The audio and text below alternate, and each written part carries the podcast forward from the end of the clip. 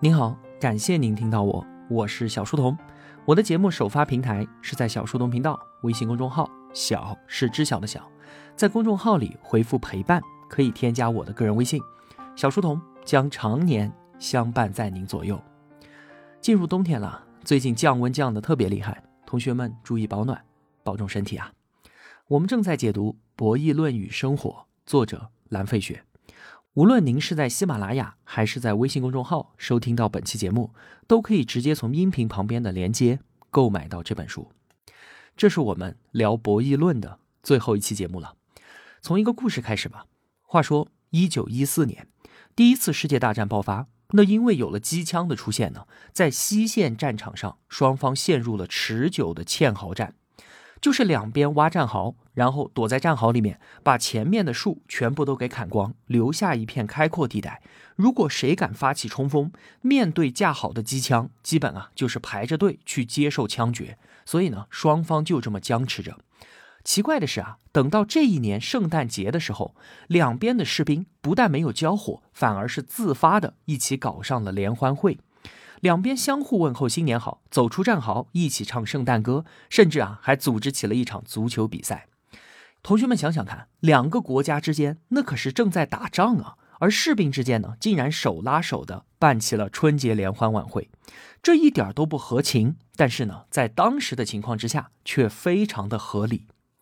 两军都躲在深深的战壕里面，没有办法消灭对方，长时间僵持不下，情况就慢慢的出现了微妙的变化。一开始啊，可能是到了开饭的时候，后勤人员要来送饭，对方是可以看到对面炊事班的开车过来送饭的。这个时候，如果你选择开炮，确实可以将其消灭。但是如果你砸了对面的饭碗，那你自己不是也要吃饭吗？人家也可以开炮打翻你的外卖。这样一来啊，我们都要饿肚子了。于是呢，就这么达成了默契：我不砸你的饭碗，你也别来搞我的外卖。我活也让你活，一种特殊的合作策略就这么出现了。到了开饭的时间就停火，炊事班的人也就用不着偷偷摸摸的，大摇大摆、有说有笑的来送饭。还有就是天气恶劣的时候，战壕里面阴冷潮湿，双方的士兵都遭罪，渐渐的又约定俗成，天气恶劣我们就不打了。然后呢，就是节假日不打，周末也不打。最后啊，就出现了刚才我们说的那一幕。大过年的，两边都从战壕里面跑出来搞联欢会。当时两军默契到什么程度啊？双方都只会在固定的时间朝着对方的阵营开枪，每天射击的时间准确到可以用这个枪声来对你的手表。有一位英国士兵后来就回忆说呢。有一次，自己正在和战友晒着太阳喝茶，突然听到一阵枪炮声，大家都很愤怒，因为按照默契约定，这个时间点是不应该开枪的。对面的德国佬是怎么回事？这个时候啊，对面的战壕里面爬出来一个人，高喊道：“说不好意思，走火了，希望没有伤到你们。”你看，在最不可能出现合作的战争双方，竟然也能够达成这样默契的合作。这个案例来自一本博弈论的必读经典，叫做《合作的进化》，作者是罗伯特·阿克塞尔罗德。在书里面啊，作者介绍了自己的一个实验，寻找在重复博弈当中什么样的行动策略才是最优的。他用囚徒困境的规则模拟了一个电脑游戏，如果双方合作，那么各得三分；如果相互背叛，各得一分。如果一方合作，一方背叛呢？那么选择合作的就没有分，背叛者可以拿到五分。可见双方背叛的收益很少，合作呢收益一般。而如果是背叛遇到合作，那么背叛者收益最高。游戏参与者根据自己的利益计算，决定是选择背叛还是选择合作。阿克塞尔罗德邀请了十五位精通博弈论的专家。这些人里面呢，有数学家、心理学家、经济学家等等。据说啊，还有美国的前国务卿基辛格。受邀者呢，就把自己的博弈策略编写成电脑程序，参与到游戏中来。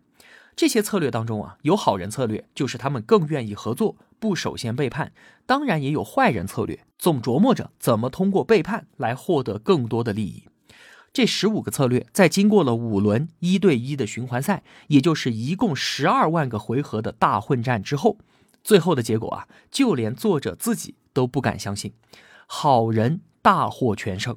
前八名清一色的都是好人策略，这样的结果简直就如同童话故事一般美好啊！夺得冠军的策略呢，叫做一报还一报，它的原则非常的简单，就是说第一次我选择合作，然后呢就是以牙还牙，你合作我就合作，你背叛我就背叛，完全复制对手上一轮的行动，就是这么的简单粗暴。阿克塞尔罗德不敢相信这次比赛的结果竟然那么的好，于是呢又组织了一次。这次参赛策略扩大到了六十二个，而且参赛者是知道上一次比赛的结果的，可以根据之前的经验调整这一轮的参赛策略。那经过了上百万回合的大混战，结果依然如此，好人策略压倒性的获得了优势，而且夺得第一名的仍然是一报还一报。这个策略啊，它看起来简单粗暴，却有这么几点高明之处。首先，他善良不作恶，虽然他不主动背叛，但是他又不好欺负。如果你背叛了他，那么他下一次一定会背叛你。同时呢，他又是宽容的，就算你之前背叛过，只要愿意改过自新，我也依然愿意友好合作。最后，很重要的一点就是他模式清晰简单，别人一眼便知，明确的知道在他身上是占不到长期的便宜的。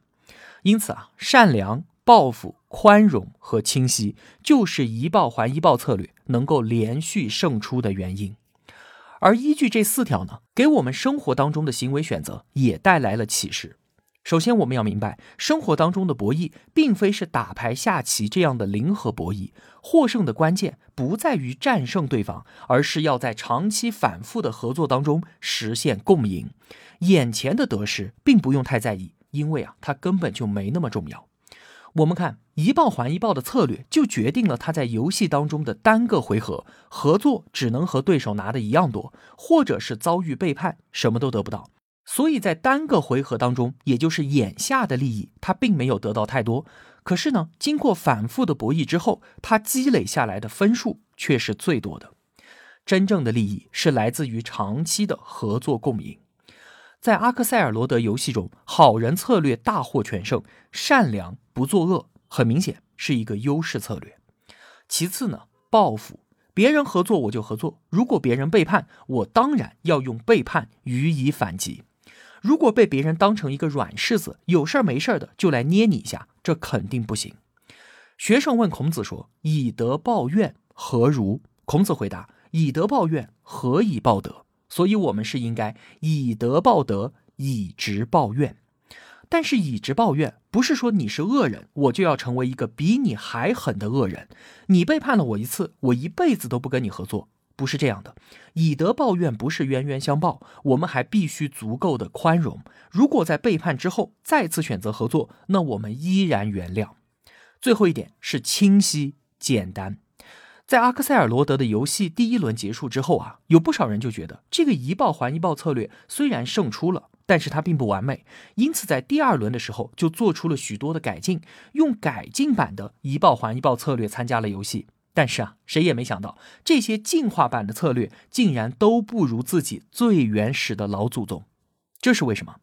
因为啊，规则越复杂，漏洞就有可能越多。更重要的是，我们玩的不是零和博弈啊。在零和博弈当中，比方说下棋、打牌，自己的策略隐藏的越深，就越容易获胜，是不是这个道理？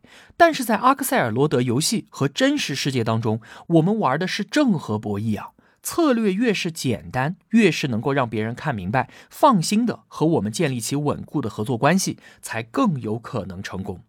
这就是一报还一报给我们带来的重要启示：善良、报复、宽容和清晰。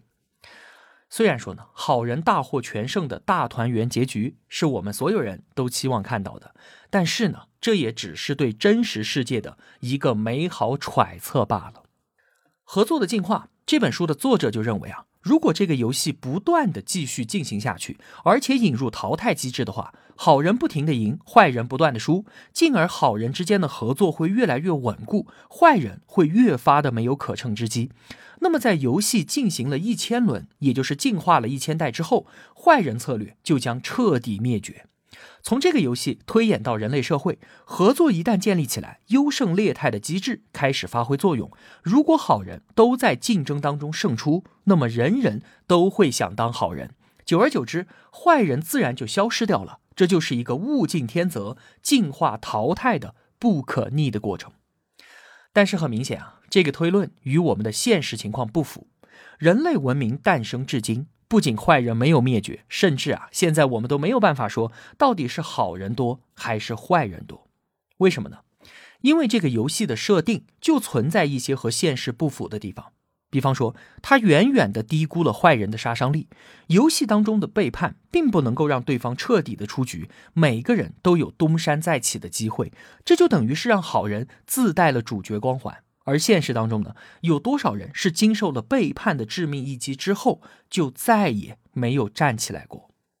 再比方说，游戏当中的背叛跟合作是放在台面上的，一目了然。可是现实当中呢，却有多少两面三刀的伪君子，一报还一报，我怎么报呢？我甚至都完全不知道到底是被谁给背叛了。当好人因背叛而出局，坏人的劣迹却没有被发现的时候，这就会起到示范作用，让越来越多的好人转向坏人策略。还有，回到文明伊始的时候，那是一个一切人对一切人战争的时代，人人都是坏人。彼此背叛，其实占不到太多的便宜。这个时候，就有一些愿意合作的人出现了，他们抱团取暖，获得稳定的收益，当然比坏人策略更具优势。可是呢，当好人越来越多，坏人越来越少，那么坏人遇到坏人的概率就变小了，遇到好人的概率很高。那么单方面的背叛。是很容易获利的，因此就会有越来越多的人转向坏人策略。所以啊，社会合作的真实演化，并非是坏人向好人的单向演化，而是一个双向演化，一个不断寻求动态平衡的过程。在真实的世界当中，永远都不存在什么一劳永逸的策略，这是我们应该能够看到，也必须要接受的。采用什么样的行动策略，是我们每个人由心而生的选择。每一次行动就决定了我们最终将成为一个什么样的人。我们每个人啊，其实都是孤单的，一辈子始终都要和自己相处。所谓的自由，就是孤独的站立，不依恋，也不惧怕。因此啊，我的选择依然是做一个简单的好人。那么，请问你的选择又是怎么样的呢？以上啊，便是我们聊博弈论这个话题的全部内容了。最后总结一下，我们这六期节目都说了一些什么？关于博弈论的探讨呢，是从经典的囚徒困境开始的。两个囚徒当然都想做出最有利于自己的选择。但是啊，当考虑到对方的行为之后，最终双方的行动结局却是相当的悲惨，而且这是一个必然的、稳定的，任何一方都不可能改变自己策略的结果。在不伤害任何人利益的前提之下进行改变，至少使得一个人的处境变得更好。如果已经到了改无可改的完美状态了，这就叫做帕累托最优。但是啊，这个局面极其不稳定，因为参与者可以损害别人的利益来让自己获利，而任何一方都没有单方面改变自己策略的局面，叫做纳什均衡。这是博弈论当中非常重要的概念。之所以会陷入困境，就是因为达成了纳什均衡。想想各国之间的军备竞赛，想想我们在竞争领域常说的内卷，其实就是因为达成了纳什均衡，因此陷入了困境。破除困境啊，有这么几条出路：第一，将单次博弈变成多次博弈，让人们在长期的合作当中获利。我们想想看，乡土中国熟人社会的时候，周围都是亲戚朋友，每个人都注重名声。近代之后呢，人口流动起来，重复博弈变成了单次博弈，尔虞我诈的事情就多起来了。而随着市场经济的发展，人们越来越依赖重复博弈，个人的名誉又渐渐的变得透明，变得重要起来。第二，引入惩罚机制，树立绝对权威，引入第三方监管，迫使人们在博弈当中达成合作。比方说政府监督、交通法规等等。第三，改变游戏规则。秦国他就是用绝对的暴力一统六国之后，游戏规则才得以改变，天下人才能够从军备竞赛当中脱困。第四，改变博弈报场。调整个人的价值效用，有人追求庙堂之高、功名利禄，有人想要江湖之远、逍遥自在。同样一块蛋糕，有人钟爱奶油下面的鸡蛋糕，有人偏爱一朵奶油花。如果人人都能够各得其所，也就没有必要在一个狭小的空间内拼命的内卷了。很多时候，问题需要在发展的过程当中解决，着眼更大的面，才能够解决之前局部范围内没有办法摆脱的困局。第五，想要达成长期稳定的合作关系，靠思想教育、严刑峻法都是远远不够的。只有找到博弈当中的纳什均衡，并且善加利用，让多方的合作自行的运作起来。所以说啊，理想主义者追求帕累托最优，而现实主义者呢，能够看到纳什均衡。除了囚徒困境之外，我们还说了工地的悲剧、搭便车、懦夫博弈、志愿者困境和两性战争。工地悲剧似乎看起来是否定了亚当·斯密的看不见的手，但其实啊，最后市场的力量也不会让灾难性的后果发生。可是，在这个过程当中，确实造成了大量的公共资源的价值耗散。通过人为的干预，确实可以避免。我们强调了第三方监管的力量。有一种困境叫做自由，有一种禁止叫做解放。人们最应该关注的是市场和政府之间的那条界限应该画在什么地方，而不是对一边极力的追捧，同时对另一边彻底的否定。关于搭便车行为。一方面，我们强调了通过惩罚和奖励落实到个人的方式来解决集体利益共享而成本却难以均分的问题；另一方面，我们又从制猪博弈的角度分析了，作为弱势的小猪就应该采用跟随战略，懂得合理的搭便车；而作为大猪呢，则必须约束住小猪心态，时刻关注自己的核心竞争力。关于懦夫博弈，拆下自己的方向盘扔出窗外，抛弃选项，断绝后路，确实是很有效的博弈策略。但是啊，这也很可能激发对方的跟进，双方都使用边缘策略，会让整个局面越发的危险。勇士再往前一步，不是烈士就是疯子。在生活当中遇到懦夫博弈，我说我愿意选择当一个懦夫。